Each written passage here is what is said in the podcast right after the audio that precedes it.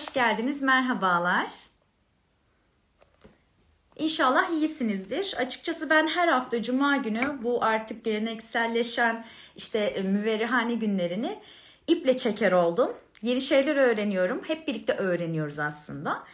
Bana ekstra enerji veriyor. Yorgunluğumu unutuyorum. Haftanın yorgunluğunu silip atıyorum. Evet. Arkadaşlarım, hocalarım katılmaya başladılar. Bugünkü konumuz Hasan Enver Paşa'yı konuşacağız. Hasan Enver Paşa'nın 1916-19 yılları arasında Tarihi Umumiye Mecmuası diye bir e, mecmua, bir yayın oluyor. Buradaki yazılarını konuşacağız. İhsan Hocam da bu e, Hasan Enver Paşa'nın bu dergi içerisinde yazmış olduğu yazıları sadece Türk tarihi değil, Türk dili açısından da e, önemli yazılarını bir araya getirerek burada e, transkrip etmiş. Aslında bir bakıma Hasan Enver Paşa gibi Türkçülük e, yönü ağır basan bir karakterin e, bu dönemde yani Birinci Dünya Savaşı'nın en e, kızışık olduğu dönemde yazmış oldukları çok değerli. Bu bakımdan değerlendireceğiz. Hocamı hemen davet edeyim. Kendisiyle sizi tanıştırayım istiyorum. Sizler yorumlar kısmına yazabilirsiniz. Şimdi hocamı davet ettim. Yavaştan toplanalım. Merhabalar. Merhabalar. Merhabalar hocam. Nasılsınız? Teşekkür ederim. İyiyim. Siz nasılsınız? Teşekkür ederim Teşekkür hocam. ederim Ben de hocam. Ben de iyiyim. sizleri gördüm. daha Sizleri iyi gördüm oldu. daha iyi oldu. Çok Hocam benim Hocam sesim benim sesim galiba, galiba yankı yapıyor. yankı yapıyor. Arkadaşlar, Arkadaşlar nasıl duyuyorlar bilmiyorum ama bilmiyorum benim ama sesim benim direkt sesim kendime direkt geliyor. kendime geliyor. bende herhangi bir sorun yok şu anda. Arkadaşlar, bir sorun Arkadaşlar var bir mı? sorun var mı? Varsa yazsınlar. Varsa yazsınlar. Biz de yavaştan Biz de yavaştan başlayalım. başlayalım. Evet. Evet. Evet. Hocam, Hocam öncelikle tanımak istiyoruz. tanımak istiyoruz. Hı hı. Tamamdır. Ee, öncelikle teşekkür ederim davetiniz için. Rica ederim hocam. Rica ederim Hoş hocam. geldiniz Hoş geldiniz tekrar. Hoş bulduk. Teşekkürler. Ee, zaten izleyicilerimizin bir kısmı beni tanıyorlar. Ee, yine de tanıtmış olayım. Ee, Evet. Hayrettin İhsan. Erkoç adım. Ee, doçent ünvanına sahibim. Çanakkale 18 Mart Üniversitesi'nde çalışıyorum. Hı Ee, hı. Fen Edebiyat Fakültesi Tarih Bölümünde. Genel Türk Tarihi ana bilim dalındayım. Ee, daha ziyade İslam öncesi Türk tarihi, daha da özel olarak da aslında Göktürk dönemi çalışıyorum. Hı hı. Ee, hı. Göktürk uzmanıyım diyebilirim kısacası. Göktürkler ve o dönemde yaşayan Türk toplulukları diye yani sadece Evet. Göktürkler değil Evet. de.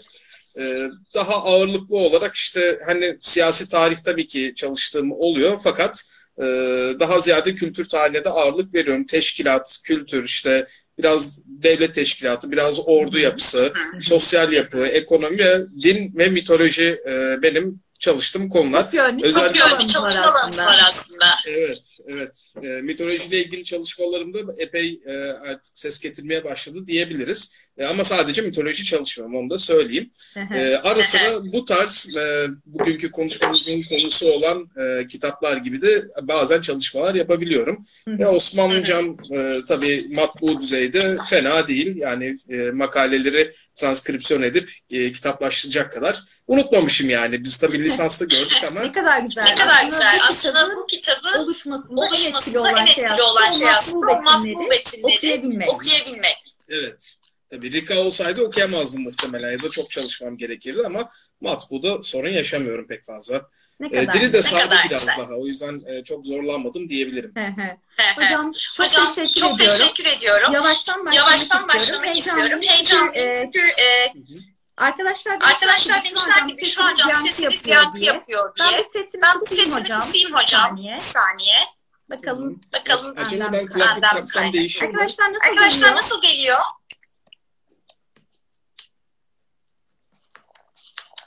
Yorum yazarlar. Yorum yazarlarsa. Hala ben aslında Hala ben aslında kendi duyuyorum duyuyorum hocam.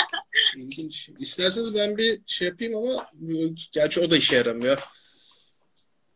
Tamam arkadaşlar. Tamam arkadaşlar yankılı yankılı diyorlar. Hay Allah. Bakalım. Bakalım. Neden kam?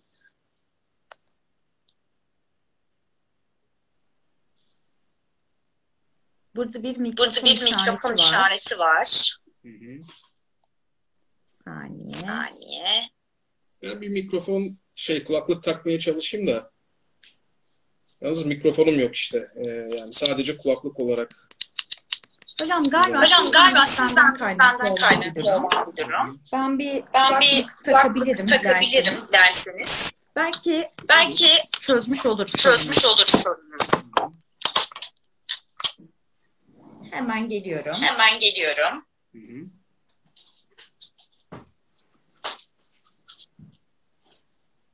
Çünkü ses çok önemli. Çünkü ses hocam. çok önemli hocam.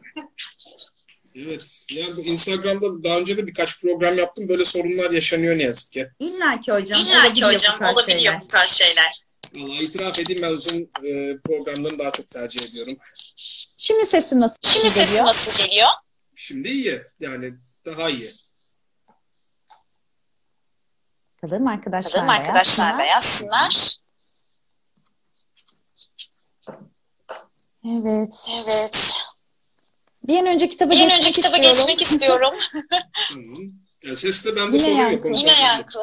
Hay Allah. Hay Allah. Niye böyle oldu? Niye böyle oldu? Ben takayım bir de. Eğer mümkünse Eğer hocam. mümkünse hocam. Epey yankılı.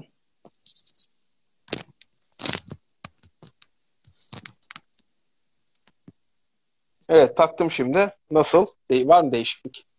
Ben konuşayım. Aa hocam gitti. Ben Ha, duymuyorum tamam, kendi süper. sesimi. Tamam. Güzel. Aa, Bende tamam. de yok herhangi bir yankı. Peki ben kulaklığı çıkartınca diyeyim sıkıntı yoksa ben bu şekilde daha rahat ediyorum. Nasıl arkadaşlar? Tamam. Çözdük mü sorunu? Harika. Harika hocam. Evet düzeldi. biraz. Çözmüş Tamam olduk baş. sorun. Çok sevindim. O zaman Tamam. daha fazla arkadaşları bekletmeyelim. Ben de gerçekten bir an önce başlamak istiyorum. Hı hı. Hocam Hasan Enver Paşa ile başlayalım istiyorum. Hasan Enver Tamam. Paşa'nın Tarihi Umumiye Mecmuası'nda yazdığı yazıları e, transkrip ederek bu eseri ortaya çıkarmışsınız. E, o yüzden Evet. bizim de önce bir Hasan Enver Paşa'yı tanımamız lazım. Çünkü Hı hı. hocam Hasan Enver Paşa acaba bizim bildiğimiz Enver Paşa mı diye de çok soru geldi. Bir buna Evet. getirelim hocam. Buyurun. Tamamdır. Ee, öncelikle şunu söyleyeyim ben bir tanıdığım vasıtasıyla bu makalelerden ve Hasan Enver Paşa'dan haberdar oldum. Ee, Hı hı. Emine Sondur Özcan bilmiyorum katıldı mı kendisi e, burada ama e, zaten ön sözde de teşekkür Bakayım. etmiştim kendisine. Ee, şimdi bana o ilk işte 2015'te yolladığında bir makaleyi ben de bizim bildiğimiz Enver Paşa sanmışım. Böyle bir iki makale okumaya başladım. Hatta çevireye de başladım. Öyle sanıyordum. Sonra böyle Çin seyahatinden falan bahsediyor bir iki yerde. evet. Ya dedim bizim Enver Paşa ne zaman gitti Çin'e? Sonra biraz araştırınca tabii bunun başka bir doğum Enver Paşa olduğunu. anlaşılıyor aslında. Tabii tabii aynen. Bir de e, tabii ilk başta çok dikkatimi çekmemişti ama e, emekli e, olduğunu da belirtiyor yazılarında 1917 yılında. Aa, dedim ki bu, bu o zaman başka bir Enver. Sonradan tabii hayat hikayesini bayağı bir Nazım ayrıntılı. Hikmet'in dedesi olduğunu duyduğumda da çok şaşırmıştım Hı hı. hocam. Oktay Evet, evet. Rıfat'ın da aynı şekilde. Doğru, aynen. İkisinin de dedesi oluyor. E, iki tane kızı vasıtasıyla. Hı hı. E, eşi de Alman asıllı bir e, yine Osmanlı Paşası'nın kızı bu arada. Onu da söyleyeyim. Yani biraz etnik olarak karışık bir aile. Evet. E, Mustafa Celalettin aslında babası Hasan Enver Paşa'nın Polonya asıllı Polonya. o da. Hı hı. E, evet, e, Müslüman Konstantin oluyor değil mi? Jetski diye evet aynen e, Müslüman oluyor. 1848'de kaçıyorlar. E, hı. Kaçıyor Konstantin Bey. E, çok özür dilerim bir saniye biraz sıcak oldu burası. Tabii ki hocam. Arkadaşlar da yavaş yavaş toplanıyorlar. Merak Evet. ettiğiniz soruları Hı hı. yöneltebilirsiniz arkadaşlar. Evet, evet, Konuştuğumuz aynen. dergi 1919 16 1919 arasında yayım hayatına devam eden bir dergi. Bu dönemde de Birinci Dünya Savaşı bir yandan da devam ediyor. Bu bakımdan da aslında çok dikkat çeken bir dergi hocam. Yani Evet. savaş psikolojisinin olduğu bir dönemde yayın hayatına devam ediyor. Tabii o açıdan çok önemli işte. Yani Evet. biraz aslında e, özellikle okumuş yazmış kesime moral verme amacı da var diye düşünüyorum ben. Yani Hmm, en azından okurken güzel. bana öyle geldi. Güzel. Ee, evet şimdi Hasan Enver Paşa'ya dönecek olursak Hadi dediğimiz gibi hocam, babası Polonya asıllı e, Müslüman oluyor. Mustafa Celalettin adını alıyor. Osmanlı ordusunda görev yapıyor. E, 1876'da da şehit oluyor bu arada Sırbistan'da e, bir çarpışma sırasında. Hı hı. E, oğlu da zaten hani aile biraz zorluklar e, geçiriyor. İşte babası gibi aynı asker oluyor Hasan Enver. Hı hı. Hasan Enver de birkaç farklı isimle alınıyor bu arada. E, yine benim kitabın ön sözünde var. Hı. Ee, bazen sadece Enver diye de anılıyor. O yüzden işte Enver Paşa ile karıştırıldığı da Bu oluyor. bakımdan Enver Paşa ile karıştırılıyor. Evet. E, bir de şimdi kendisi de paşa rütbesinde olduğu için e, yani karışma oldukça normal. Hı E, hı. ama dediğimiz gibi Türkçü işte yönü de Doğu yüksek. Bu bakımdan Tabii. da karıştırılması Tabii tabii. mümkün Tabii e, o da e, önemli bir faktör tabii ki. Hı hı. E, kendisi işte e, eğitim alıyor. hı. Zaten bir süre e, Paris'te de bulunuyor, Fransa'da da bulunuyor. E, Osmanlı ordusunda kendisi yine Hı hı. e, subay ve ardından da paşa olarak görev yapıyor. Abdülhamit döneminde aktif olduğunu görüyoruz. E, yurt dışı görevleri var kendisinin. E, Avusturya Macaristan İmparatorluğu'nda bulunuyor. Küba'ya ve Çin'e gidiyor. E, Osmanlı-Yunan e, yine savaşında e, da görev alıyor Abdülhamit döneminde. Çin seyahati da aslında yazılarına oluyor. yansımış değil mi hocam? Evet. Ben en Evet, çok evet. fark ettim. Tabii. Mesela diğer e, yurt dışı görevleri ve e, katıldığı muharebelerin pek bir etkisi yok yazılan da ama Çin seyahati Evet. çok etkilemiş. Hı hı. E, biraz da o bölgeye e, daha da önyargılı olmasına sebep olmuş aslında. Zaten sık sık özellikle bir iki makalesinde çok yoğun bir şekilde değiniyor. Yani bu Çinliler zavallı insanlardır işte gittik gördük. E, Fiziki hani bizim- özelliklerine de vurgu yapıyor aslında tip Tabii, olarak. tabii. Evet yani bunlar şık, e, küçük, küçük insanlardır. Hı hı. Sarı böyle sarı renklerdir, sarı tenler falan gibi böyle biraz küçümseyici bir havası da var. Evet. Çok normal. Çünkü Çin'in aslında en zayıf olduğu, en e, zor durumda olduğu dönemlerden birisi. E, gitme sebebi de bu e, Batı literatüründe e, boxer veya boksör isyanı olarak bilinen bir e, yabancı karşıtı bir isyan sırasında gidiyor. Orada başkent Beijing'de yani bizim e, Pekin dediğimiz yerde yabancıların bulunduğu işte bu elçiliklerin olduğu bir mahalle var. Burası kuşatılıyor e, Çinli isyancılar tarafından.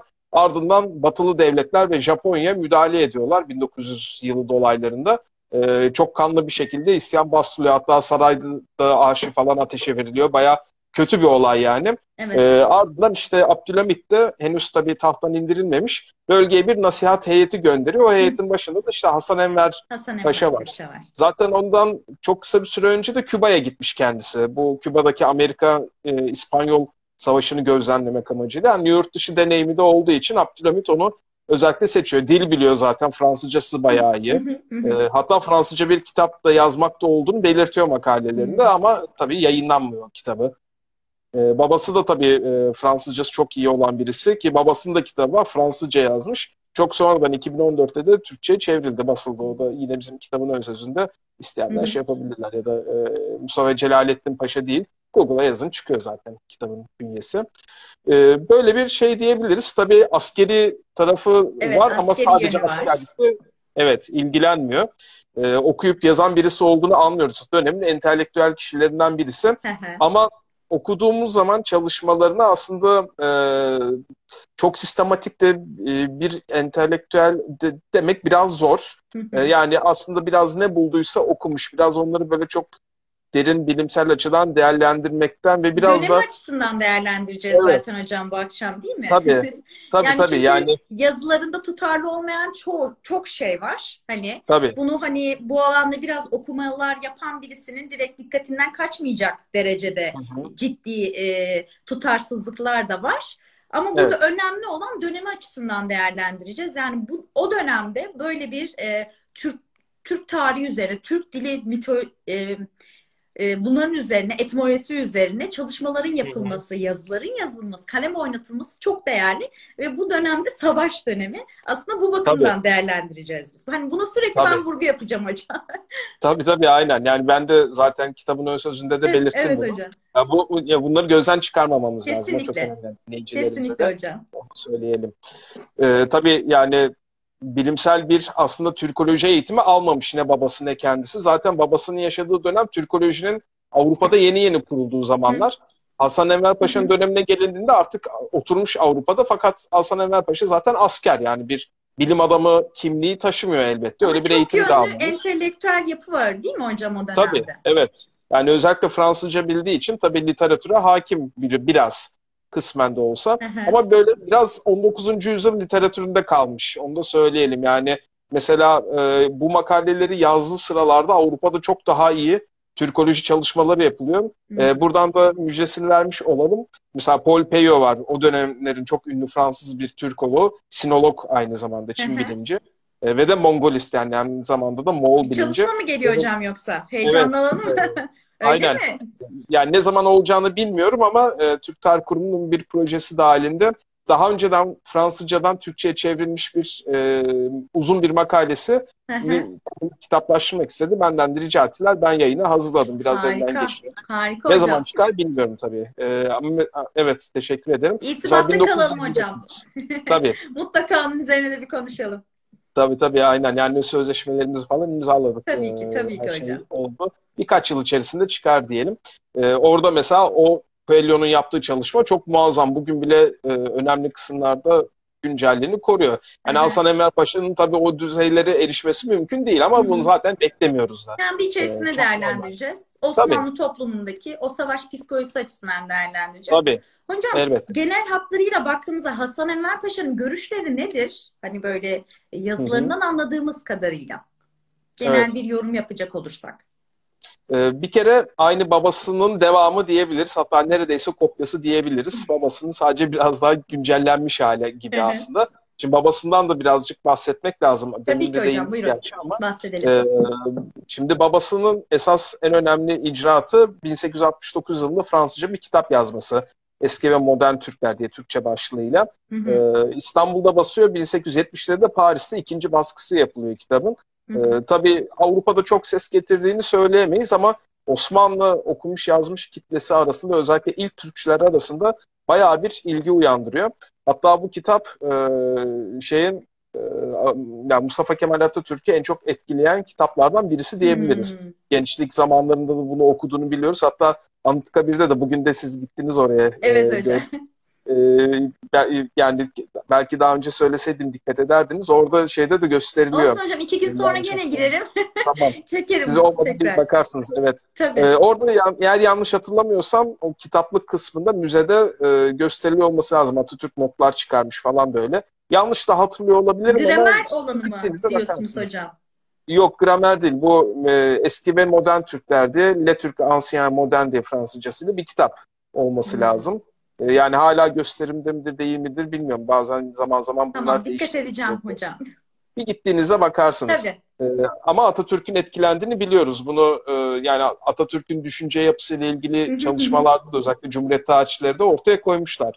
Fakat bu e, dediğim çalışmalarda Hasan Enver Paşa'ya pek değinilmiyor. Yani benim biraz katkıda olmuş diyebiliriz. Şimdi Mustafa Celalettin Paşa şunu savunuyor. Kendisi aslen Türk değil etnik olarak. Ee, sonradan. Türkleşmiş birisi. Tabii Polonyalı, Leh yani. Ee, sonradan Müslüman olmuş. Ee, fakat Osmanlı Devleti'nin tabii bu devlete hizmet ediyor ve e, ayakta kalması için mücadele eden birisi. Zaten burada şehit de olmuş. Ee, onu da zaten biraz önce de vurguladım. Ee, amacı aslında Avrupalı milletlerin özellikle Balkanlarda yeni yeni işte bu bağımsızlık e, peşinde koşan uluslaşma sürecindeki toplumların e, Osmanlı topraklarına el koymasına engel olmak. Mustafa Celalettin'in. Şimdi bu e, uluslar ve uluslaşma aşamasında olan toplumlar yani bunlar kimler işte Rusların, Avusturya, Macaristanların e, pek çok zaten biliyorsunuz 18. yüzyılda Osmanlı ile yaptıkları bir sürü savaş var. Hı hı. 19. yüzyılda Osmanlı ile Rusların yaptığı savaşlarda devam ediyor. E, ki zaten Mustafa Celalettin Paşa'nın şehit olması biraz bununla bağlantılı Sırbistan'da. Yani Rusya bağlantılı bir savaşta şehit Hı hı. olmuş. E, onun dışında işte Yunanlar, e, Sırplar, Bulgarlar gibi topluluklar, Karadağlılar mesela Osmanlı'dan tam bağımsız olmak e, çabasındalar. Hatta Hı hı. bağımsız olduktan sonra da Osmanlı hakimiyetindeki toprakları da genişlemeye çalışıyorlar. Ki bunun en korkunç örneklerini biz Balkan Savaşı'nda gördük. E, ciddi miktarda toprak kaybediliyor. Bunun yanı sıra nüfus da kaybediliyor. Ölenler, öldürülenler, sürgün edilenler, kaçanlar. Her Ee, açıdan büyük bir kayıp. Evet. Tabii. Tabii. Ee, şimdi bu bunu yaparken bu gerek Avrupalı büyük devletler gerekse de e, bu Balkan milletleri ya da işte henüz millet olmamışsa bile milletleşme sürecinde olan topluluklar ne diyorlar? Türkler buraya hep sonradan geldiler. Osmanlı fetihleriyle beraber bunlar fetihçi, işgalci, Asyalı sürülerdir. Bunlar Hı zaten beyaz ırka da mensup değildir. Çünkü o dönem bu renge dayalı ırk tasnifleri çok Sarı baskın ırk, beyaz ırk. Evet. Evet. Irkı ebiyaz falan diyor ya bizim Evet, işte evet. e, paşa. E, beyaz ırk işte sarı ırk, ırkı asfer falan. E, zaten Avrupa'da çok yoğun bir ırkçılık var. Yani Hı hı. sistematik değil tabii bir yani bu şöyle söyleyeyim daldan dala da çok atlamak istemiyorum ama Avrupa'da 19. yüzyılda ortaya çıkan bu ırk tasnifçiliği tabii sömürgecilik e, ve emperyalizmin de zirvede olduğu dönemler. Bunun çok sonradan artık iyice sistematik hale geldiği uç noktası Nazizm zaten biliyorsunuz Hı. Almanya'da. Tabii. Sosyalizm. Ee, onun öncesinde de Avrupalılar ne yapıyorlar 19. yüzyılda? Yani İngiltere, Fransa en başta olmak üzere. Hemen ardından da yine biraz Hollanda, Belçika, sonrasından da e, özellikle Almanya, bir miktar İtalya diyebiliriz. İtalya en hafifi bu arada aralarında. Hani biz Ömer Muhtar filminden falan biraz böyle İtalyan bu Trablusgar falan hani Hı hı. aşinayız ama aslında sömürgecilik tarihine baktığımızda en hafif de İtalyanlardır diyebiliriz. Hı Ee, hı. yani İngilizlerin, Fransa'nın, Belçikalıların falan Kurtuluş yaptıklarını Savaşı döneminde de en hafif işgal İtalyanlarda görüyoruz aslında. Bir Tabii. nevi. Doğru. Ne kadar Tabii, hafif da- denilebilirse aralarındaki Yani. en ılımlısı diyelim. Ya da. Evet, öyle diyelim. O da tabii biraz İtalyanlar kandırıldıklarını e, hissettikleri için savaşın sonunda. Neyse o ayrı bir konu. Ama doğru Evet. yani öyle bir durum da var. E, şimdi şöyle bu dediğimiz devletler e, gerek Asya kıtasında, Afrika kıtasında e, sömürge faaliyetleri yürütüyorlar. Yayılmacı politikaları var özellikle 19. yüzyıl boyunca. E, her yeri şey yapıyorlar. Özellikle sonlarına doğru 19. yüzyılın yani 1870'li 80'li yıllara geldiğimizde parsel parsel koskoca kıtayı e, şey yapmışlar. Bağımsız tabii bağımsız iki tane devlet kalıyor Afrika'da. Birisi Liberya, birisi de Habeşistan, Etiyopya bugünkü deyimiyle. Etiyopya, hı hı. Onun dışında bütün koskocaman kıta 3-4 tane devletin sömürgesi haline gelmiş. Asya'da da çok büyük oranda bir sömürgecilik faaliyeti var yahut yayılmacı ve fetihçilik yani hem Çin olsun, Rusya olsun, gerek Fransa, İngiltere, şey Hindistan, Güneydoğu. Asya vesaire vesaire. Ee, Tabii Hollanda bu aynı durum Balkan coğrafyasında da geçerli. Tabii. Aynen. Ee, şimdi bu büyük devletler tabii e, ne diyerek yapıyorlar bu istila faaliyetlerini? İşte bunlar zaten geri toplumlar Afrika'da, Asya'da işte e, siyah ırk, e, sarı ırk. Bunlar zaten geridir. Bunlar e, alt insandır. Biz beyazlar üstün ırkız, üstün insanlarız. Gidip oraları ele geçmek bizim en doğal hakkımızdır. Biz Hı bir de uygarlık götüreceğiz oraya, medeniyet Uygarlık götüreceğiz. götürmek üzere ortamı tamamen kendi ellerine geçiriyorlar yavaş yavaş. Tabii. Yani medeni Tabii. değilsiniz, biz medeniyiz diyerek bölgelere giriyorlar. Tabii tabii aynen. Yani amaç o bölgelerin tabii bütün doğal kaynaklarını ve insan kaynaklarını sömürmek. Tabii. e, stratejik noktalara konmak. E, kendi aralarında zaten büyük bir silahlanma yarışı var. Bu silahlanma yarışı da ne oluyor? 1914'te Birinci Dünya Savaşı'nın çıkmasına kadar gidiyor. Evet. E, yani bizim paşanın işte o makaleleri yazdığı e, dönemdeki savaş. E, tabii bunun daha küçük ölçeğinde Balkan milletleri yapıyorlar. Biraz önce de değindiğim gibi e, Osmanlı'ya yani Türklere yani siz Asya'dan geldiniz zaten bizden değilsiniz işgal ettiniz siz işte 14. 15. 16. yüzyıllarda e, bütün Balkanlardan alacağız. Hatta Yunanlar bu işi daha da ileri götürüyorlar. Anadolu'yu da alacağız diyorlar. E, ki nitekim ne yapıyorlar? Birinci Dünya Savaşı'ndan sonra Savaşı'nı. Hı hı. 1919'da Yunanlar işgale başladı. Şu onların Anadolu macerası dedikleri bizim Kurtuluş Savaşı sırasında e, Polatlı'ya kadar geliyorlar yani Tabii. Ankara'nın 50 kilometre ötesine kadar geliyorlar ama e, büyük bir yenilginin ardından tabii bu e, hayalleri e, suya düşüyor. Bu megali idea falan gibi Megalide, evet. şeylerden. E, şimdi tabii e, bunlar hep şunu kullanıyorlar. Buralar eskiden bizim de Türkler. Sonradan geldiler işgalciydi. O yüzden biz kendi topraklarımızı geri alacağız. Bunun çok benzerini mesela İspanyollar çok daha önceden Reconquista'da yapıyorlar. Yani bir 11. yüzyılda başlayıp e, Müslüman İspanya'nın fethedilmesini düşünün mesela. 1492'de sonlanan bir süreç. Bunda da ne diyorlardı? İşte Müslüman Araplar gelip buraları bizden aldılar. İşgal Fakat ettiler. biz işgal ettiler. Biz bunları bölgeleri yeniden fethediyoruz. Reconquista Yeniden zaten. fethetme evet. Doğru. Evet. İspanyolca da o anlama geliyor. Aynısını işte Balkan milletleri de yahut millet olma yolundaki topluluklarda bize yapmaya çalışıyorlar. Zaten yapıyorlardı çok büyük oranda. Ee, bu Balkan ortamda işte coğrafyası da çok müsait hocam bu tarz ayrılıklara düşürmeye. Hani bin bir parçalı bohça diye bir tabiri var Necmettin Alkan hocamın kulakları çınlasın. Öyle Evet, derdi. Bal- doğru. Balkan coğrafyası için bin bir parçalı bohça derdi. Çok farklı etnik gruplar. E, hepsinin Evet. işte dini köken olarak da farklılıkları.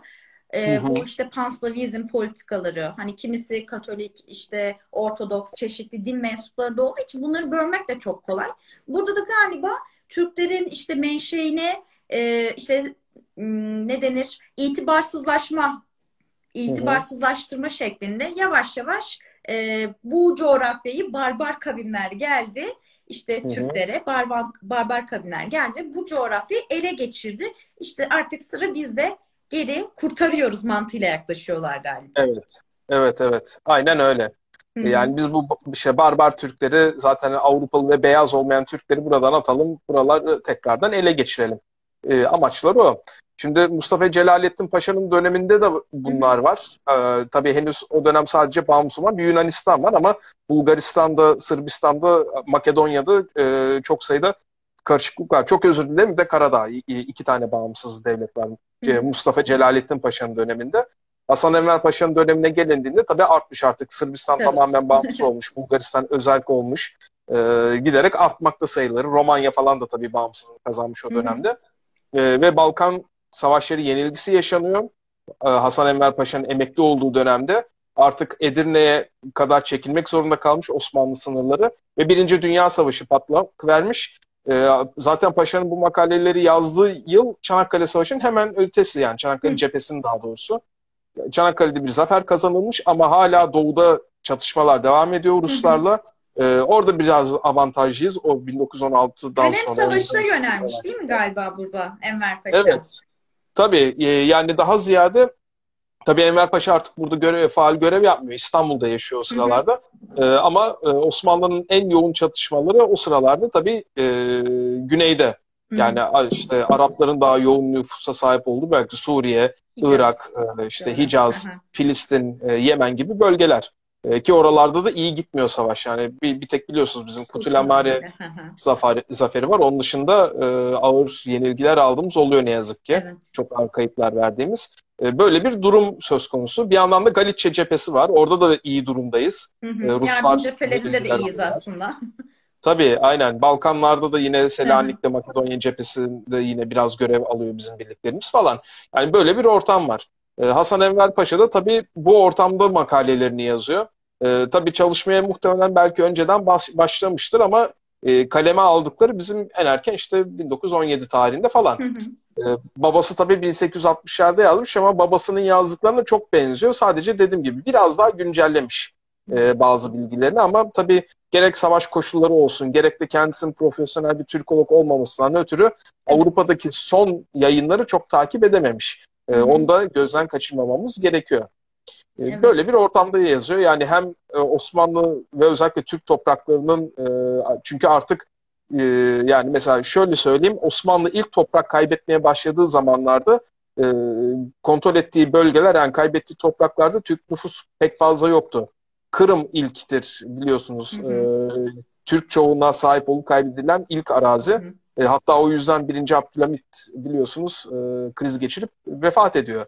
O derece üzmüş onu. E, ve Balkanlarda mesela Macaristan ya Sırbistan'ın kuzey taraflarında Türk nüfus az. Fakat Hı hı. artık Paşa'nın dönemine gelindiğinde Türk nüfusun yoğun olduğu bölgeler de kaybediliyor. Kırcaali, işte Batı Trakya vesaire buralar gitmiş. E, artık yani tamamen Türklük bir var olma mücadelesi e, veriyor.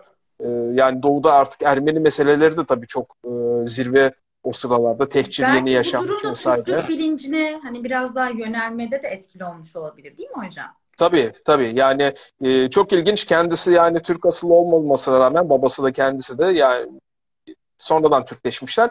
E, sıkı sıkı sarılıyorlar. Hatta işte Osmanlı döneminin e, en önemli Türkçeleri arasında kendileri geliyor. Yani e, tabii sadece bir kitap ya birkaç makale yazdıkları için çok fazla bilinmiyorlar ama o okunu okunduklarını biz biliyoruz kendi yazdıklarından, ifadelerinden. Zaten Musa Celalettin bizzat Atatürk bile etkilemiş birisi. E, o açıdan e, önemli diyebiliriz bu Evet. çalışmalara da. Hocam burada bir soru gelmiş. Hocam o dönem için modern Türk Türklerden nasıl bahsedilirdi demiş. Bunun bir benzerini aslında ben size şu şekilde soracaktım. Dönemin Evet. Türklük e, bilinci nedir? Türk tarihine bakışı nedir şeklinde soracaktım. İsterseniz bununla bir harmanlayarak cevap verebilirsiniz hocam. Tamam. Yani dönemin e, Türkler üzerine bilgisi neydi? Yani Hı hı. Tamamdır. Ee, şimdi tabii Osmanlı'da e, şimdi şöyle klişe, klişe bir laf vardı. İşte Osmanlı Türklüğü ihmal etti falan filan. Hı hı. Ee, doğru değil öyle bir şey yok. Ee, Hı hı. zaman zaman bazı Osmanlı devlet adamlarının e, özellikle Türk asıllı olmayanların hani Türkler aleyhine söylediği bazı sözler var. e, yahut bazı işte özellikle Celal isyanlarının bastırılmasını yahut Kızılbaş isyanlarının bastırılmasında böyle çok sert tedbirleri gidilmiş. Ama bu Osmanlı'nın herkese uyguladığı bir şey. Yani böyle özellikle Türklük düşmanı falan bir durum söz konusu değil. Ee, Hasan Erdem'in bu konuda çok güzel çalışmalar var. Kesinlikle tavsiye ederim. Kendisi yanlış hatırlamıyorsam Sabancı Üniversitesi'ndeydi. Ee, hala çalışıyor diye tahmin ediyorum. Güzel gazete yazıları da var. Ee, daha akademik çalışmaları da var. Mesela Takip ikinci Mahmut. Tabii tabii kesinlikle. E, Tarihlerin kitabının yazarı bu arada. E, onu da söyleyeyim. Yani oradan belki izleyicilerimiz e, daha hatırlarında e, tutabilirler adını. Şimdi gerek Abdü, e, şey 2. Mahmut dönemi olsun gerek sonraki dönemlerde aslında hep bir Türklük bilinci var. O dönem Türk denilince etnik olarak Türkler anlaşılıyor ağırlıklı olarak veya Türkleşmiş Müslüman e, halklar. E, mesela şimdi Bosna'daki Boşnaklar veya. Bulgaristan'daki Pomaklar veya Makedonya'daki evet. Torbeşler Müslüman olmalarına ve Balkan halkları yani Hristiyan halklar tarafından Türk olarak adlandırılmalarına rağmen Türkçe konuşmuyor bu insanlar. Hı hı. Yahut Müslüman Arnavutlar e, Hristiyan Türkler gibiler. dini açıdan Hı hı. farklar, komaklar mesela. Tabii. Evet. Tabii mesela Pomaklar falan öyle. E, fakat bir de işte etnik olarak Türkler var. Bir de mesela Türk asıllı olmayıp da böyle bireysel olarak veya sadece aile olarak Müslüman olduğu için Türk mahallelerine yerleşip Türkleşenler de çok var. Hem Anadolu'da hem Balkanlarda. Türk denilince bunlar akla geliyor. Tabii Balkanlıların ve Avrupalıların gözünde Türk denilince bütün Müslümanlar anlaşılıyor. Hatta Hı. Türk oldu denir Müslüman olanlara. hı hı hı. Öyle bir şey var. Osmanlı'daki ayrım biraz daha farklı, daha spesifik.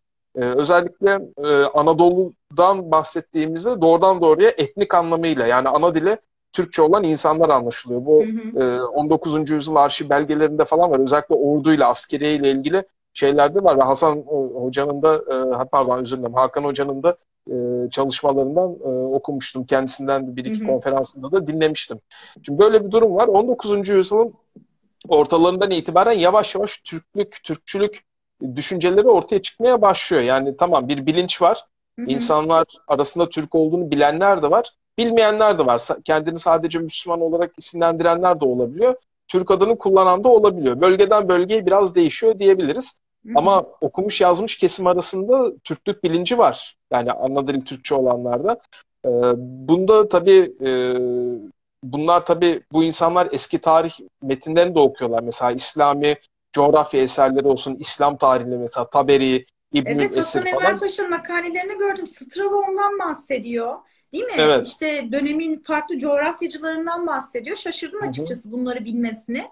Demek ki hani Evet. böyle bir belge karşısına çıkmış. Bir şeyler okumuşlar. Evet, yani onları Fransızcalarından okumuş işte Herodot, işte Homeros, Evet Herodot, Strabon gibi. Homeros Evet, var. onların evet, evet, Fransızcalarından yararlanmış onu zaten Aha. belirtiyor. Anlaşılıyor zaten şeyinden de. Yani doğrudan antik Yunancasından değil, Fransızca çevirilerinden şey yapmış.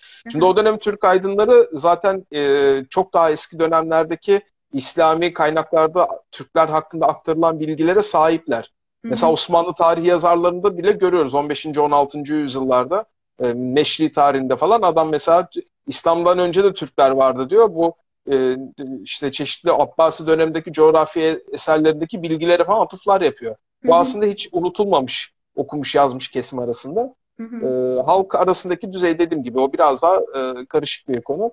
E, Evet. fakat şeyde var okumuş yazmışlar da var bir de Batılıların, Avrupalıların Türk adını her zaman kullanmaya devam etmesi de bunda önemli bir faktör.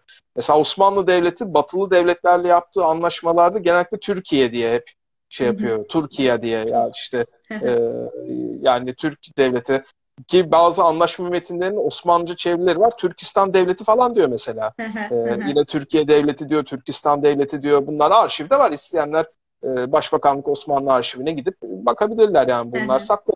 Saklanıyor. Yani Batı dillerini tercih Anadolu coğrafyasının e, yabancı literatürde de karşılığı Türkiye, Türk ili Evet. olarak geçiyor.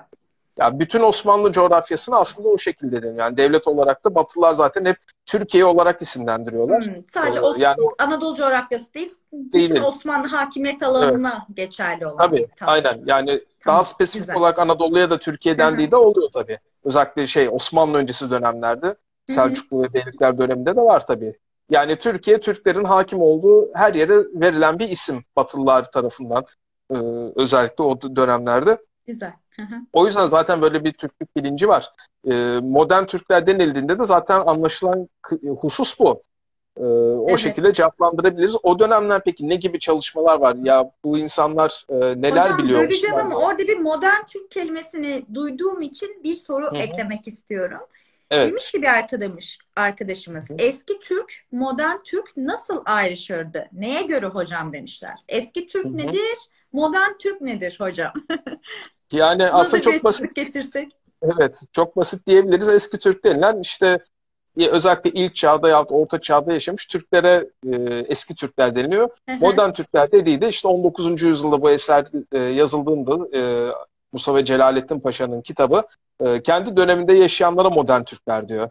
E, yani böyle bir geçmişten gelerek günümüze getirdiği bir e, bütün bir Türklük tarihi aslında yazmaya çalışmış Paşa. Hmm. Ee, Hasan Enver Paşa da aynı şekilde. Onlarda kadim Türkler falan e, gibi ifadeleri var. Eski Türkler, Yani ilk kadim Türkler ayrışımı gibi. Hasan Enver Paşa'nın babası mı diyor? Eski ve modern Türk E, olarak evet, evet. ayrımı. Tamam. Evet evet. O yani kitabında var. Tamamdır. Ee, Çok güzel oldu hı hocam bu anekdotlar. Evet. Aklınıza bulunsun. Hı hı. Evet hocam devam ederseniz.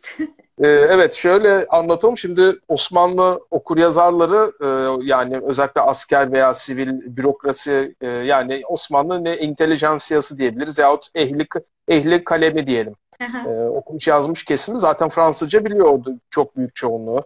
Hı. genel uluslararası ortak dil olduğu için bugün nasıl İngilizce ise biliyorsunuz. O dönem O dönemden Fransızca. Evet. Ee, ve Fransa'da e, 19. yüzyılda 18. yüzyılda yapılan çalışmalar da takip ediliyor. Bunların arasında mesela Joseph de Guigné çok önemli. Ee, zaten 1756 yılı dolaylarında falan Joseph de Guigné bir 4-5 ciltlik bir kitap çıkartıyor. Çok uzun bir başlığı var. Özetle şey işte Türklerin pardon Hunların, Türklerin, Moğolların ve sair Tatarların genel tarihi gibi bir başlığa sahip. Ee, bu 1924 yılı dolaylarında Türkçe'ye çevriliyor. Ee, hatta Ötüken Neşriyat'tan da Şimdi onu yıl önce diyecektim. çıktı. Evet. Üç ciltti yanlış hatırlamıyorsam değil mi? Üç ciltti. Tabii yani bizim bizde basılan 3 cilt ama sanırım Fransızca orijinali 4 veya 5 cilt olabilir. Çok emin Evet. değilim şimdi. Yanlış İsmini söyleyince vermeyeyim. hemen gözümde canlandı o. Üç cilt Evet, şeklinde. evet. Evet. Böyle prestij baskı yaptılar aldım ben de hemen. Şimdi bu eser, eser çok önemli çünkü Evet. e, Çin kaynaklarına dayalı modern bilimsel anlamda yazılmış ilk Orta Asya tarihi kitabıdır bu. E, bizim yani bütün Orta Asya ve eski Türk tarihi çalışmalarının dünyadaki ilk örneği. E, o açıdan önemli. Bu hatta Mete falan, Teoman gibi isimlerin de hani bizde kullanılması aslında bu kitaba dayanıyor. Onda İlk geçenlerde defa sosyal onu medyada da duyuyoruz. Tabii tabii oradan duyuyoruz. Ee, bu Joseph de Guigné çünkü Çince bilen birisi. Fransız bir bilim adamı kendisi. Hı hı. Ee, Çin'de bulunmuş, Çince öğrenmiş, eski metinleri falan okuyabiliyor. Tabii güncelliğini biraz yitirmiş yani doğal olarak 250-300 yıllık bir çalışma ama e, bu alanın başlangıcı olması bakımından önemli. Ve Fransızca bilen e, dönemin 19. yüzyıl Türk aydınları bu eseri okuyorlar. Mesela Nihalatsız falan da e, hı. çok etkilenmiştir. Mesela Kürşat hikayesinin esin kaynağı da odur. Mi? Döginye'dir. Tabii Döginye'den ilk çok güzel bir okuyorlar. anekdot. Teşekkür Evet, ederim. aynen. Rica ederim. Ee, tabii 19. yüzyılda şeylerde başlıyor. Ee, mesela Göktürkler hakkındaki Çin kaynaklarının çevirileri falan da işte e, Stanislas Julien var, sonra Eduard Chaban vesaire gibi isimler. İşte Paul Peyot'un çalışmaları vesaire. Ee, bunları da takip etmeye çalışıyor Osmanlı önde gelenleri. Hı. onlardaki özellikle bu Döginye'deki e, bilgilerden de işte ya Osmanlı ve Selçuklu öncesinde de Türkler Orta Asya'da aslında büyük bir tarihe sahiplermiş bilgisi var. Ama dediğim gibi Osmanlı okumuş yazmışları e, şeyi de biliyorlar yani Osmanlı'dan önce de bir Türklük olduğunu Selçuklu öncesinde en azından Arapça, Farsça okuyabilenler biliyor İslam kaynakları Hı hı. yani Orta Çağ'daki kaynaklar sayesinde. Ama onların da ötesine gittiğini tabii Batılılar yani Döginye ve diğer onun takipçileri sayesinde bizim Türk şeyi de öğreniyor. Evet, Mesela Ziya Gökalp evet. Tabii. Ziya Gökalp falan da mesela hep Döginye olsun yahut diğer 19. yüzyılda yazılmış. Hı hı. Hep onları kullanırlar. Mesela Biçurin vardır. e, Rus aslında Çuvaş Türk'ü aslen. Biçurin de bir papaz. e, Çin'de bulunuyor uzun süre boyunca. Ortodoks papaz kendisi. E, O da mesela Orta Asya ile ilgili Çin kaynaklarını Rusça'ya çeviriyor 19. yüzyılda. O da çok ünlüdür mesela. Rusça bilen Türk alimleri de hep o çalışmaları kullanmışlar mesela. Bu tip şeyler var 19. yüzyıl boyunca. E, nasıl diyelim? E, yani bizimkiler oradan şey yapıyorlar. Tabii henüz Osmanlı topraklarında Çince bilen böyle Türk tarihini doğrudan hiçbir çevreye e, yani eli bağlı kalmadan çalışabilen yok o tarihlerde. 1930'larda başlıyor yani Atatürk'ün bu üniversite reformuyla beraber işte Eberhard getiriliyor. Wolfram Daha sonra Eberhard diye 1931 falan. Tarih Kurumunun çalışmalarıyla. Evet. Hocam Tabii. kitapta şöyle bir şey demişsiniz. Bir nevi Hı hı. e, bu güneş dil teorisinin de Hı. değil mi? E, ondan evvel de böyle bir çalışma hemen hemen yapılmıştır şeklinde bir ifade vardı. Bunun üzerine Evet. ne dersiniz? Yani bunun içerisindeki ifade edilen e, işte Türk diline dair bilgiler onun da yani güneş dil teorisinden de önce böyle bir çalışma vardı diyebileceğimiz kadar önemli mi? Bu konuda ne diyorsunuz hocam? Bence önemli. Şimdi Mustafa Celalettin Paşa'nın kitabı biliniyor literatürde. Yani Cumhuriyet döneminde e, düşünce hayatı, işte düşünce yapısı çalışan e, meslektaşlarımıza ben benim tanıdığım da var. Hatta bizzat bir bölümde de var. Teşekkür de ettim zaten benim kitabın ön sözünde. Onlar falan şeyi biliyorlar, iyi biliyorlar Mustafa Celalettin. Kitap olduğu için ama Hasan Enver Paşa hiçbir zaman çalışmalarını kitaplaştıramamış. Yazmayı, yazmakta olduğunu söylemesine rağmen zaten 1929 dolaylarında ölüyor paşa. Artık bayağı da yaşı ilerlemiş. Ee, ne yazık ki şey yapamamış. O yüzden çok bilinmiyor Hasan Enver Paşa'nın yazdıkları Evet. ama ben şunu gördüm. Ee, Mustafa Celalettin Paşa'nın ilk bu e, Türk tarih tezinin, şimdi biz Türk tarih tezini şu 1931'den itibaren ki o işte Türk tarih kongreleri, Türk dil kongrelerindeki Aha. şeylerini biliyoruz. Zaten devletin 31 ile e, işte 40'lı yıllara kadarki resmi tezleri oluyor. Tarih Hı hı. ve dil Tarih tezleri. tezleri, evet. Şimdi e, genellikle e, hep şey denir. Yani Atatürk Mustafa Celalettin Paşa'dan etkilendi ve onun dışında da yine başka e, batılı çalışmalardan. Ama Mustafa Celalettin'in çok etkisi vardır denir. E, fakat Mustafa Celalettin 1869-1870. Bunlar Hı hı. yani aradan bayağı bir zaman var. 1930 yıllara kadar. Hı hı. Bu arada hiçbir şey yok muydu diye. Yani doğrudan sadece ondan mı etkilendi Atatürk ve onun yakın çevresi diye hep öyle zannediliyordu. Ama bir gördüm ki aradaki o boşluğu aslında Hasan Evet, Enver Paşa Enver Paşa. makaleleri dolduruyor. Bilinmemesinin sebebi makale olarak kalmış olması bence. Yani bunlar derli toplu basılmış olsaydı muhtemelen daha çok bilinirdi. Ee, işte Edebiyat Umumiye Mecmuası'nın e, 21 tane sayısında e, basılı olarak kalmış, tefrika olarak. Hiçbir zaman bir araya getirilmemiş. Zaten tamamlanmamıştı. Çünkü Evet. en sonuncusuna baktığınızda mabadı var, devamı var diyor ama Hı hı. devamı yok. Kitap Hı hı. yazacağım diyor, onu da yazamamış artık sebeplerini bilmiyoruz yani. En azından ben e, öğrenemedim niye tamamlayamadığını. Hocam Yani niye enerjisi aklıma geldi şimdi. Bu makalelerde Hı hı. tutarsızlıklar var dedik ve üzerine Evet. 1931 sonrası Türk Tarih Kurumu'nun yaptığı Hı hı. çalışmalar var. E, Evet. Tarih Kurumu evet e, artık e, ciddi manada bir çalışma içerisine, sistem, sistemli bir çalışma içerisine giriyor. E, Mustafa Kemal'in daha evvelinden işte hem babasından hem de Enver Paşa'dan etkilendiğini söylüyorsunuz.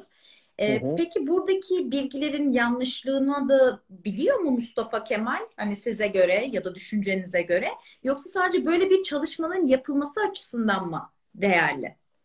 Hani o Ee, konu kafama takıldı aslında şu an Evet, siz öyle o- dediğiniz o- için. Evet onu şimdi çok bilemiyoruz. Yani e, mesela Mustafa Kemal Atatürk'ün Hasan Enver Paşa'dan doğrudan etkilendiğine dair de ben modern araştırmacılarda bir ibare görmedim. O Hı benim çıkarımım. E, çünkü yani bu bize şeyi gösteriyor. Mustafa Celalettin Paşa'nın ortaya attığı tezlerin 1910'lu yılların sonlarında hala canlı olduğunu bize gösteriyor. Hı hı. E, yani bir köprü vazifesi aslında görüyor. Yani biraz canlı Hı. tutmuş. Ama Atatürk bunları ne kadar okudu, ne kadar etkilendi o konuda çok bir bilgimiz yok ne yazık ki. Ha, belki arşivlerde falan bir şeyler çıkar. Yani benim çok uzmanlık alanımda değil açıkçası. Hani arşive Hı hı. girip ben çok çalışıyorum. Ben çünkü Göktürk dönemi çalışıyorum. Onda artık e, Cumhuriyet dönemi düşünce tarihi çalışan meslektaşlarımız bir zahmet yapıversinler. Biraz Onlara duyurulur diyelim. Evet. Ama Aynen, güzel bir duyurulur. konu olur açıkçası. Bu tarz çalışmalar yapılsın lütfen. Hocam bir de Tabii. merak ettiğim bir şey var. Bu çalışmayı yapmanızdaki asıl amaç nedir? Ee, ilk ne zaman dikkatinizi çekti Hasan Enver Paşa? Hı hı. Aslında biraz değindiniz bundan ama e, bu çalışmanın hangi işte edebi ya da tarihsel e, açığı kapattığını düşünüyorsunuz? Evet. Ee, şimdi tabii bir kere yaşamış bir Osmanlı paşasının çalışmaları bir araya getirmiş oldu böylece. Hı hı. Daha önce de bazı girişimler var. Mesela 6 tane e, makalesi bir yazı dizisinde 1980'lerde çevrilmiş. Bir tane yüksek lisans tezinde makalelerden bir tanesinin transkripsiyonu yapılmış falan ama Evet. bu 21 makalenin hepsi bir araya getirilmemiş. Ben çünkü e, arşivde de e, bayağı bir araştırma Hı hı. yaptım bu şey. İSAM'ın arşivinde bu arada. İslam Araştırmaları Merkezi'nin. E, çok güzel. İsteyenler bu arada bu makalelerin hepsine ulaşabilirler. Hepsi online var yani böyle Harika. saklanan, gizlenen şeyler değil. Evet. E, İslam'ın Osmanlıca e, gazete arşivine girin. Orada zaten Hasan Enver Paşa yahut Enver Paşa yazın çıkıyor hepsi. Ben hı. öyle bayağı bir şey yaptım. Edebiyat Umumiye Mecmuası'nda bütün sayıları var bu arada. Milli evet. Kütüphane'de de Ben de var. gidip baktım var hocam. Var, var, Dergiyi çok evet. merak ettim. Çünkü Evet. dö- dönem açısından çok değerli bir dergimiz. Sadece işte bu tarihsel değil, entelektüel e, birikim, işte kültürel bir çalışma olması dikkatimi çekti. Açıkçası ben bu kadar bilgim yoktu bu konuda. Böyle bir derginin olması heyecanlandırdı aslında. Kimler yazı yazmış diye tek tek baktım Hı hı. o dergiye. Yani dönemin Var, var. önemli insanları bir araya gelip orada e, yazılarını göndermişler. Bu bakımdan da değerli Tabii aynen. bir dergi. Ee, yani kesinlikle katılıyorum. Önemli bir dergi yani bayağı ünlü isimler de var burada. E, yahut işte e, Hasan Enver Paşa gibi emekli olmuş e, kişilerin de şeyleri var. Yani bize aslında o, o dönemin özellikle savaş koşullarındaki düşünce e, yapısını bize gösteriyor. Aha, Bu evet. çalışmamı yapmamın en önemli sebeplerinden birisi zaten dediğim gibi yani e, biraz Paşa'nın çalışmalarını bir araya getirmiş olmak. İkincisi de e, Türkçülük tarihinde, Türkçülük düşüncesinin gelişim aşamasında aslında bunlar önemli bir e, kısım. Bir de özellikle Türk tarih tezi ve Türk dil tezinin de kökenlerinin aslında dayandığı iki noktadan birisi olduğunu ben ortaya koymuş olurum. Yani evet e, mesela güneş dil teorisinde aslında Fransız bir dilciye dayandırılarak e, ortaya atılıyor. Ama Mustafa Celalettin Paşa'nın da bazı çalışmaları var. Ama dediğim gibi e, tarih tezi olsun, dil tezi olsun e, yani Mustafa Celalettin'den sonra aslında bayağı ateşli bir şekilde Hasan Enver Paşa bunları özellikle de geç bir tarihte savunuyor. E, bu bize şunu gösteriyor yani 1930'lara gelindiğinde zaten tamam bu görüşler var ama Hı hı. zaten bundan hemen öncesinde hani yaklaşık 10 yıl öncesinde de bunlar tartışılıyormuş. Biz tartışıldığını nereden anlıyoruz? Hasan Enver Paşa'nın kendi makalelerinden. Özellikle ikinci veya üçüncü makalesi olması lazım. Yanlış hatırlamıyorsam. Ee, şey diyor ben işte Türklerin menşeine dair diye yazı e, yazdım. E, hemen dostlarım, arkadaşlarım, tanıdıklar böyle ilgi çektiler. Devamını getirin paşam falan diye böyle e, istekte bulunmuşlar. Demek ki o dönemin bu dergiyi takip eden insanlar tarafından okunuyor ve meraklı şey yapılıyor. Ve Paşa bayağı da yazmış. soracaktım aslında hocam. Dönemindeki insanlar nasıl tepki veriyorlardı Hasan Enver Paşa'ya? Bir nevi söylediğiniz Evet. aslında genel algı bu şekilde mi? Zaten bu dergiyi okuyan e, kitle de zaten entelektüel tabaka biraz daha. Halkta böyle bir Evet. okuma oranının da düşüklüğü etkili. Hı hı. e, okuyan e, kesim içerisindeki tepki her zaman bu şekilde mi? Hani eğer e, dikkatinizi çektiyse bu konuda başka kimlerin yazılarına denk geldiniz ya da? Ee, yani şöyle o dönem yazılan pek bir şeye denk gelemedim açıkçası ama bu hiç olmadığı anlamına gelmez. Tabii dediğiniz gibi Elbette. halk tabakasında evet halk tabakasında bunların zaten bir karşılığı yok. Halkın çünkü çok az bir kısmı okuma yazma biliyor. Evet, evet. Yani nüfusun yüzde biri mi, binde biri mi öyle bir şey olması lazım. Ee, ki ikisi bile o yüzden o kısma hiç bakamıyoruz bile. Evet. Halkın Tabii. görüşü asla yok bu kısımda. Entelektüel tabakada Hasan Enver Paşa'nın tez niteliğinde ya da söylediği şeylerin ne kadar karşılığı var? Hani nasıl Ee, tepki yani- verilmiş? Şimdi çok o konuda da ne yazık ki çok ayrıntılı bilgiye Hı hı. sahip değiliz ama tartışma yarattığını biliyoruz. Yani kendi yazılarından e, gelen tepkilerden kendisi belirtiyor. Yani ben e, heyecan uyandırdı, ilgi uyandırdı diye. Şimdi tabii mutlaka eleştirenler olmuştur ama zaten Paşa ona değinmemiş. Yani beni şöyle kötü dediler bilmem ne falan öyle şeyler yok ama ilgi ve heyecan uyandırdığını belirtmiş. Yani biz Ee, bunu e, Hasan Enver Paşa'nın kaleminden mi tepkileri Evet. görebiliyoruz? Burada da Hasan Evet. Enver Paşa olumsuzlukları almamış. Almamış gördüğümüz He, kadarıyla. anladım. Normal yani almaması da. Anladım. Ee, ama şey yapılabilir yani bu bile başlı başına bir çalışma konusu olabilir eğer yeterli malzeme varsa. Evet. Ee, tabii çok sonradan e, Hasan Enver Paşa üzerine yapılmış çalışmalar var. E, zaten kitabın ön sözünde de belirtiyorum. Şey, Talat Tekin mesela özellikle dil önerisinde, etimoloji önerilerinde Hasan Enver Paşa'nın gerçekten çok gülünç şeyler var. E, Hı hı. yani çok uzatmayayım konuyu ama yani Türk adını bile çok yanlış açıklamış kökenini falan. Evet, E, bir evet. sürü hatalı etimoloji veriyor. Onları mesela Talat Tekin bir yazısında belirtmiş. E, sonra onun dışında da başka e, çalışmalar var. Hasan Enver Paşa'nın doğrudan onu konu alan da biyografik e, bir yüksek lisans tezi de var bu arada. Hmm. E, yine Direkt aslında de içerisindeki belirtiyorum. konularda yanlışlıkları anlatan bir çalışma da yapılabilir. Tabii, tabii. gibi. Aynen. Yani aslında ben bu mesela kitabı yayına hazırlarken onu da yapsam mı diye düşündüm de Aa, çok, Çok da güzel oldu hocam. Evet. Ya başlı başına onun bir çalışma yapmak lazım. Ee, onu da artık yani ya ben yaparım ya başka bir meslektaşımız, belki genç bir arkadaşımız yapar artık bilemiyorum ama Hocam bekliyoruz. Buradan siz topu atıyorsunuz ama ben de size atıyorum topu. Bekleriz Evet. hocam. Evet, Güzel evet. olur. E, o zaman Aynen, yani- hocam makalelerden biraz değinmişken makaleleri hani transkript aşamasındayken en çok dikkatinizi çeken yahu bu kadar da absürt olunmaz dediğiniz ne vardı mesela size göre? Merak Yani ettim. Benim de vardı? var böyle birkaç Evet. gördüm yok artık dedim de. Sizi merak Hı hı. ettim hocam. Evet. Ee, bir kere Avrupa'da yaşayan bütün eski e, kavimlerin halkların hepsini Türk yapması o çok gülünç hakikaten de çok komik. Yani Traklar, Pelasklar, işte Jetler dediği bu Getler aslında. Trakların bir akraba kavmi onlar.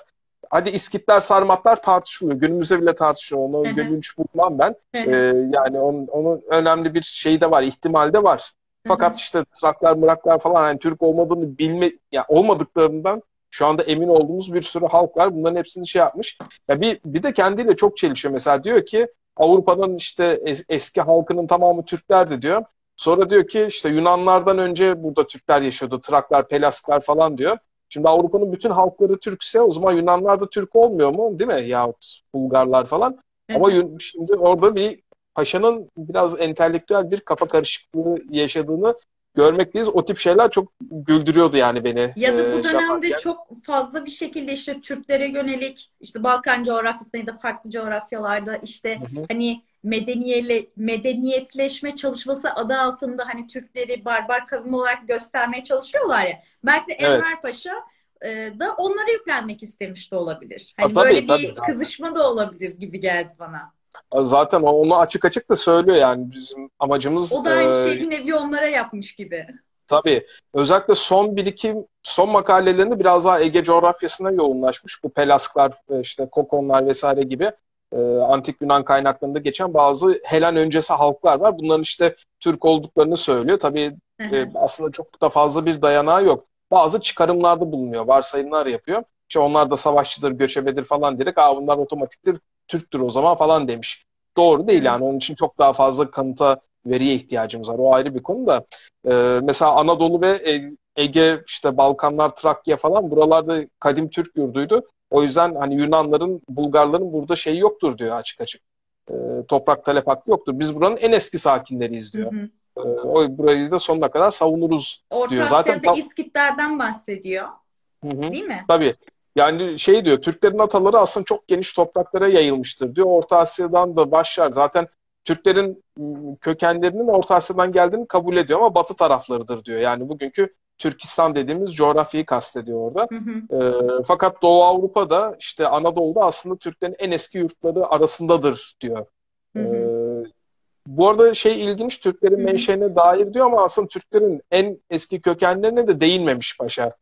Yani sadece eski dönemlerde yaşayan Türklere değiniyor. Biraz orada bile bir şey var, bir karışıklık var gibi. Yani Ee, bir ya- nevi e, Türklere yöneltilen bu işte yalanlamaları e, hı. karşılık vermek niteliğinde bu tarz makaleler yazmış Tabii. gibi, değil mi? Ya bunlar tabii Batılıların ve e, o dönemki Balkan halklarının tezlerine antitez üretmek aslında. Hı. Paşa'nın en büyük derdi Evet, o. evet. Zaten milli güvenlik sorunu olarak gördüğü için bunları yapıyor yani emekli olduğu için. Yoksa Yani Paşa de bir ses yükselsin, cevap verelim gibi. Tabii tabii aynen aynen. Ya çünkü o dönem zaten müthiş bir propaganda var Türk karşıtı. Hı, Batı'da evet. ve Balkanlarda. Onlara bir e, cevap olarak yapıyor. Tabii herhangi yani bizim kendi içimizde bile ne kadar karşılık görmüş onu çok bilemiyoruz. Batı'da pek ciddiye alındığını da sanmıyorum açıkçası. Bir de Evet. Fransızca yazmamış yani işte Fransızca kitap yazıyorum bunlara cevap olsun diye diyor ama onu da yazamamış. Yazılsaydı zaten hiç Ömrü ciddiye vefa etmemiş. Öyle mi yoksa sadece Hiç bilemiyoruz yani. Ben arşivde de biraz araştırma yaptım. Yani hiç bir şey bulamadım o konuyla ilgili. Yani ömrü mü vefa etmedi, enerjisi mi tükendi, ekonomik sıkıntılar mı yaşadı maddi? Hiç bilmiyorum yani niye yapmış ama makaleleri de böyle birdenbire kesiliyor hiçbir O sebep zaman yokken. burada bir arkadaşımız yorum yapmış. Fevzi Hı hı. e, diye bir arkadaş. Romantizm diyelim mi hocam demiş. Kesinlikle evet yani tamamen romantik bir amaçla Teşekkürler. Evet. Böyle Evet. Nitelendirebiliriz. Tabii Anlatım yani bu sadece tabii tabii yani sadece Hasan Enver Paşa'nın ya da sadece Türklerin yaptığı bir şey de değil. 19. yüzyılda Avrupa'daki bütün devletler hemen hemen aynı şeyi yapıyor. Yani kendi tarih yazımları da zaten bunun üzerinden yükselmiş. Ee, yani daha rasyonel, daha ayakları yere basan tarih tezleri sonraki dönemlerde ortaya çıkıyor zaten. Hele 19. yüzyıl tamamen böyle zaten Avrupa'da da uluslaşma süreçlerinin yoğun olduğu bir dönem. Yani Fransız devriminde biliyorsunuz başlıyor aslında ulus bilinci. İlk Fransa'da Hı hı. çıkıyor. Ardından işte e, Almanya'da falan yavaş yavaş yükseliyor. İtalya daha geç tarihlerde. E, Slav halklarında da işte Panslavizm falan gibi hareketler var. E, böyle bir durum var ve herkes bulunduğu yerin en eski sakini olduğunu kanıtlamaya çalışıyor. Evet, herkeste böyle bir çalışma, böyle bir iddia var. Kendi Evet. aslında bulunduğu mevkilerde işte menşeine dair değil mi? Bir köken Tabii. oluşturma. Tabii tabii aynen. E, yani Paşa'nın da yaptığı bunların Yaptığı bir bu. benzeri. Evet. Ve Bizim- tamamen siyasi amaçlı. Evet, bu işte kitaplaştırdığınız çalışmanın ve e, zamanın makale yazılarının da tarihsel Hı hı. açıdan önemli noktası da böyle bir cevap niteliğinde yazıların kaleme alınması. Tabii aynen. Yani Osmanlı entelektüelleri arasında da bu tip tartışmalar vardı. Onu da göstermek için aslında. Ee, yani biz hala şeyin tam bir dökümünü de yapabilmiş değiliz. Ee, Latin harflerine geçilmeden önce eski Türk tarihiyle ilgili ne gibi çalışmalar vardı. Yani Yani bazı çok ilginç e, şeyler çıkabilir aslında. evet bende var mesela bir iki tane de Osmanlıca kitap var. Hatta onları da bir ara başlamıştım böyle Latin harflerine geçirmeye de Hı hı, e, çok önceden hani lisans yıllarının sonlarında başlamıştım. hı hı. Kaldı öyle. Belki ileride yaparım yani. Çok da güzel En azından hocam. Teşekkür Yani ederim. Sağ Hasan olun. Enver Paşa'nın belki tutarlı olmayan e, çoğu yazısı Hı hı. olabilir ama bu dönemde değil mi Birinci Dünya Savaşı'nın en e, canlı olduğu dönemde bu tarz yazıtların yazılması bir nevi işte Türklere karşı atılan iftiralara tepki niteliğinde olması çok Hı hı. değerli ve bunun işte Tabii. sizin tarafınızdan da makalelerin bir araya getirilip günümüzün Hı hı. günümüz Türkçesiyle işte transkript dediğimiz aşamayı gerçekleştirmemiz çok değerli. Hani e, Evet. teşekkür ederiz hocam. Gerçekten e, emeğinize sağlık. Sağ olun. Keyifli Teşekkür ederim. ben de. Çok Bazı sağ olun. yerlerde gerçekten çok da güldüm. Hasan Enver Evet, Paşa'nın evet. tabirlerine. Aynen. Yani ben çok eğlendiğimi söyleyebilirim bu arada. Ben Ee, bir okuyucu olarak ben de çok eğlendim hocam. Siz de hani çalışma Evet. aşamasında da eğlenmişsiniz. Ne kadar güzel. Tabii tabii. Aynen. Evet. Yani Pa- Paşa kendi kendince bir şeyler yapmaya çalışmış o dönemin koşullarında. Öyle dememiz lazım. Hocam o zaman birkaç tane soru var galiba. Hı hı. Dileyenler e, konuştuklarım üzerinden sorularınız varsa onları da yazabilirsiniz. Daha sonra hı. toparlayacağız. Hocamı da Evet. daha fazla e, yormak istemiyorum. Estağfurullah ne demek. Hocam ama çalışmalarınızı bekliyorum. O dediğiniz deminki çalışma gerçekten dikkatimi çekti. Evet. Zehra Efe diye bir arkadaşımız demiş ki merhabalar hocam. Öncelikle emeğinize sağlık. Hı hı. Sorum şu. Hasan Enver Paşa'nın düşüncelerindeki tutarsızlıkların sebebi tahminen nedir acaba? Evet. Bir nevi aslında cevap oldu. Ama tam Hı hı. anlamıyla tutarsızlığı nasıl ifade edersiniz hocam? Yani nasıl iki tane sebebi var diyebiliriz. Bir tanesi tamamen siyasi bir amaçla aslında yazılmış olması. Yani savunma refleksi aslında. Güzel. Ee, biraz böyle refleks olduğu için de aceleye gelmiş gibi bazı e, şeyler. İkincisi de zaten programın başlarında dediğim gibi e, Paşa profesyonel bir Türkoloji eğitimi almıyor. Hı hı hı. E, yani sadece işte Fransızca biliyor. E, o dönem yapılmış e, bazı Fransızca araştırmalar var. Antik kaynakların Fransızca çevirileri var. Onları okuyor işte. Hı. Onları kendince yorumlamaya çalışıyor. Ama mesela düzgün bir atıyorum bir Almanya'da işte Fransa'da bir Türkoloji eğitimi alsaydı elbette bu tarz şeyler yazmazdı. Ve Ee, eminim ama zaten- de Fransızca olarak yayınlamış olsaydı daha büyük etki olabilirdi Hı hı. değil mi hocam? Olabilirdi evet evet aynen. Yani biz daha e, ismini daha çok duymuş olabilirdik. Daha evvelden, daha erken dönemde duyardık belki. Evet. Evet evet. Evet ama şeyde gözden kaçırmamak lazım. Yani aktif görev yaptığı sırada e, yani muvazzaf subayken zaten bu tip şeyleri yazıp çizmemiş bildiğimiz kadarıyla. Bunların tamamını em- emekli olduktan sonra yapıyor. Zaten Abdülhamit indirildikten çok kısa bir süre sonra emekliye ayrılıyor kendisi de. E, Abdülhamit de çok seven birisi bu arada. Yani çünkü Hı hı. onun döneminde bayağı bir görevler dağılmış. Ondan sonra kendini tamamen bu tip işlere vermiş. Zaten mektep falan açıyor İstanbul'da. Öyle Ee, yani mi? böyle tamamen Bilmiyordum. tabii tabii aynen. Ee, okul falan da açmış. Ee, yani ölene kadar böyle Yani fikri e, mücadele kısmına yönelmiş anladığım kadarıyla Evet, evet, Hasan aynen. Enver Paşa. tabii evet. yani Türkçülük e, peşinde koşmuş e, diyebiliriz. Yani Türklük için çalışmış. Türkçülük için. Anladım. Mesela şey falan bilmiyoruz hiç. Rıza Nur e, mesela o dönemin en önemli Türkçüleri. Mesela onunla araları nasıldı? Birlikte paslaşıyorlar mı falan hiç ben denk gelmedim. Öyle Yani bir Rıza yazı falan yok galiba. Hiç hatırlamıyorum. Yani Rıza Nur'un da gerçi bütün çalışmanın tamamını okuduğumu söyleyemem. E, bu da ilginç bir şey olabilir mesela. Belki başka Evet, arkadaşlarımız, olabilir. meslektaşlarımız Hocam bakabilirler. tarihin ucu bucağı yok gerçekten. Hani bu tarz Hı hı. çalışmalar e, işte mesela dediniz ki işte bu makaleleri bir araya topladım. E belki Evet. bu makalelerin açıklamalarını işte kıyaslayarak bir çalışma çıkabilir. İşte dediniz Rıza Nur dediniz mesela. Oradan işte Evet. Hasan Enver Paşa ile etkisi var mı yok mu? Yani ucu bucağı yok. İşte konu Tabii. konuyu açtığı gibi burada e, yeni çalışmalar yeni çalışmaları açabilir. Yani Tabii. bekliyoruz hocam bu tarz çalışmaları. Sağ olun, teşekkür ederim. Yani şunu söyleyeyim, aslında e, Hasan Enver Paşa'nın yazdıklarıyla ve babasının yazdıkları Türk tarih tezi ve Türk e, Güneşli teorisinin ataları aslında e, belirttiğimiz gibi. Bu, bu da yani Türkçülükten çıkma bir aslında görüş. Ama Türkçülükten çıkan bir de karşı tez var. İşte Rıza Nur'un biraz Hı, ilk evet. e, şey yaptı ve özellikle Nihal Atsız ve Zeki Veldi Togan da bu tezin tam tersini savunuyor mesela. Onlar Türk olmayanların Türk iddia edilmesine ka- falan karşı çıkıyorlar. Evet. Burada aslında Türkçülük içerisinde de iki farklı tarih ve Ona değinecektim. ekolünün... Çok güzel nokta atışı oldu hocam Hı hı. gerçekten. Evet, Çok Ee, güzel ya bir o da önemli. bu da. tabii. Ee, yani pa- paşaların aslında görüşleri bir nevi e, Atatürk döneminde bir- 1930'larda devletin resmi görüşü haline gelmiş. E biliyorsunuz işte Togan, Atsız falan atılıyorlar hapishanelere sonradan.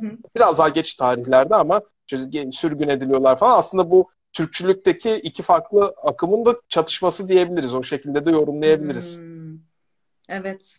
Çok çok güzel oldu hocam. Gerçekten o Evet. kısım aydınlandım. O, o, o şekilde düşünmemiştim. Çok nokta atışı bir bilgi oldu gerçekten. Bunun Evet. üzerine biraz ben de okumak isterim. Evet yani Bak- şey de ilginç yani. açıdan bakmak için.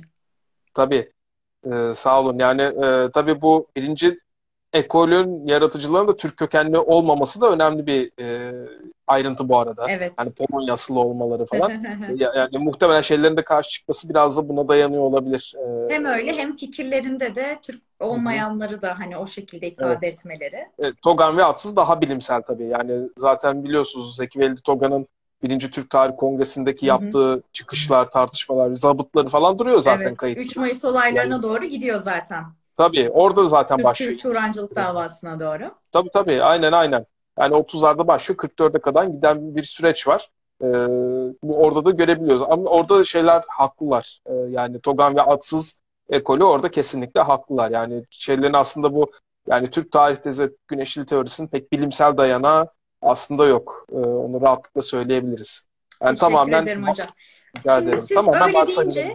Hocam siz Hı. öyle deyince bir tane daha aklıma soru geldi. Hemen sormak istiyorum. Peki sizin bu yazdığınız kitap üzerinden gelen tepkiler nelerdir? Var mı böyle bir tepki? Bir de güncel Evet. olarak öğrenelim. Var mı böyle bir şey? Hmm, şöyle söyleyeyim, henüz güncel bir tepki almadım. Yani olumsuz bir tepki almadım. Çok yeni bir kitap Ee, aslında. Temmuz çok ayında yeni. çıktı. Evet. Daha Evet. bir aylık bir kitap. Çalışma. Evet. Oku- okuru bol Aynen. olsun diyelim. Ee, teşekkür ederim, sağ olun. Ee, şunu söyleyebilirim, ya, hazırlık aşamasında bir iki böyle çok e, ilginç karşılayanlar oldu. Mesela bizim bölümde dediğim gibi meslektaşımız var. Ee, bana da yardımcı oldu ön söz kısmında. Hı hı. E, çünkü e, bizim arkadaş şey çalışıyor, Cumhuriyet dönemi düşünce tarihi çalışıyor. Ona bahsettiğimde o mesela ben hiç duymadım dedi. Yani Musa Celalettin'i iyi biliyorum dedi ama bu, bunu hiç e, gözüme çarpmadıydı dedi. E, önemli bir katkı olur diye o da beni biraz da teşvik etmişti. Zaten teşekkür de ettim ön sözde kendisine. E, yani o bu tip yani Teşvikler Asıl benim önemli. alanım- Evet. Gene, evet, benim alanım genel Türk tarihi ve özellikle de Göktürk tarihi. Hani Cumhuriyet dönemi dediğim gibi çalışmıyor ama Cumhuriyet dönemi düşünce tarihine de biraz bir katkıda böylece bulunmuş oldum diye düşünüyorum. Hı hı. Ee, yani şimdi şöyle diyeyim, Cumhuriyet dönemi e, çalışanlar da bunları çevirebilirlerdi ama isimlerin hepsini doğru okuyamayabilirlerdi. Şimdi ben alanımdan aşina olduğum için Arap harfli olmasına rağmen orada işte Yunanca olsun yahut eski Türkçe, Moğolca vesaire yahut işte Trak, Mırak vesaire isimleri falan yani çok büyük oranda doğru okuduğumu düşünüyorum. Mutlaka arada yanlış okuduğum bir şeyler çıkmıştır. Onu da zaten yine ön Yani sözde zamanla okundukça aslında bu tarz Evet. tepkiler de olumlu ya Evet. da olumsuz Ya- değişecek. Tabii tabii değişecektir ama yani şöyle söyleyeyim bizim alana aşina olmayan bir Cumhuriyet tarihçisi yapsa e, zorlanabilirdi özel isimlerin falan okunup Çünkü hani bahsettiği dönem aslında sizin çalıştığınız alanı ifade Hı hı. ettiği için bir nevi Aynen. size hani çok da uzak bir şey değil içerik Tabii. olarak. Tabii yani şimdi mesela Herodot'a çok atıfta bulunuyor. Homeros'a, Strabon'a çok atıfta bulunuyor Hı hı. özellikle. E, bunların hepsinin bende antik Yunancaları da İngilizce mesela. var.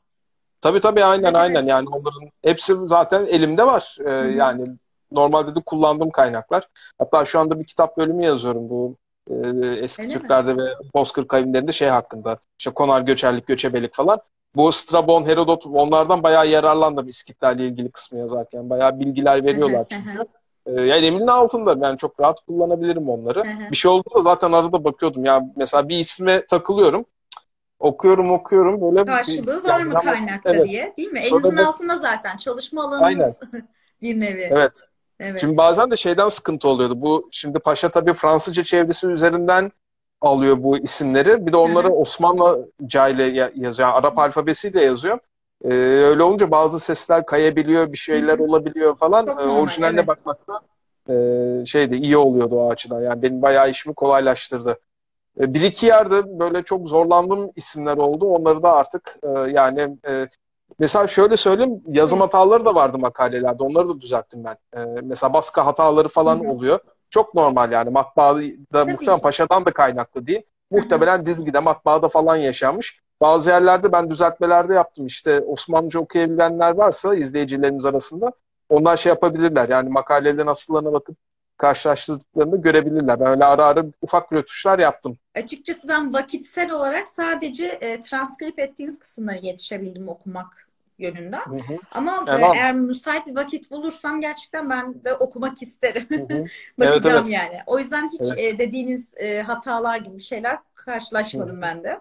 Evet, Zaten evet. dediğiniz gibi çok yeni bir kitap olduğu için zamanla hani bu tarz e, düzeltmeler Tabii. yapılabilir. Belki bir sonraki baskıda bir hata varsa Hı hı. düzeltmeye de gidilir. Ha, mutlaka şekilde. tabii. Evet hocam. Evet. Yani ben inşallah e, Türkiye'de asıl şey sizin yapıyorum. kendi alanınızla ilgili de bir sohbet e, ederiz. Ayarlarız İnşallah. böyle genel Evet. Türk alanında da bir şeyler konuşuruz. Hı hı. Ben çok keyif aldım hocam. Teşekkür ederim Ben yayınıma de. katıldığınız için. Çok teşekkür ederim. Sağ olun. Bakalım işte bizim e, belki birkaç ay içerisinde yeni bir kitap çıkacak. E, hı. şimdilik söyleyeyim yayın evini falan. Çalışmalarını yapıyoruz. Mizampaj falan şu anda. Hı hı. E, çıkarsa belki bir şey yaparız ya da sadece kitap olması gerekmiyor. Başka Hı bir hı. konudan konuşabiliriz. Her zaman hocam. Çok da güzel olur. Evet. Ben çok keyif aldım Hı sohbetinizden. hı. Bilgilerinizden yararlandık. Teşekkür ederim. Bu arada hocam e, kitabınızı 5 arkadaşımıza Ötken Neşriyat tarafından hediye ediliyor. Hı hı.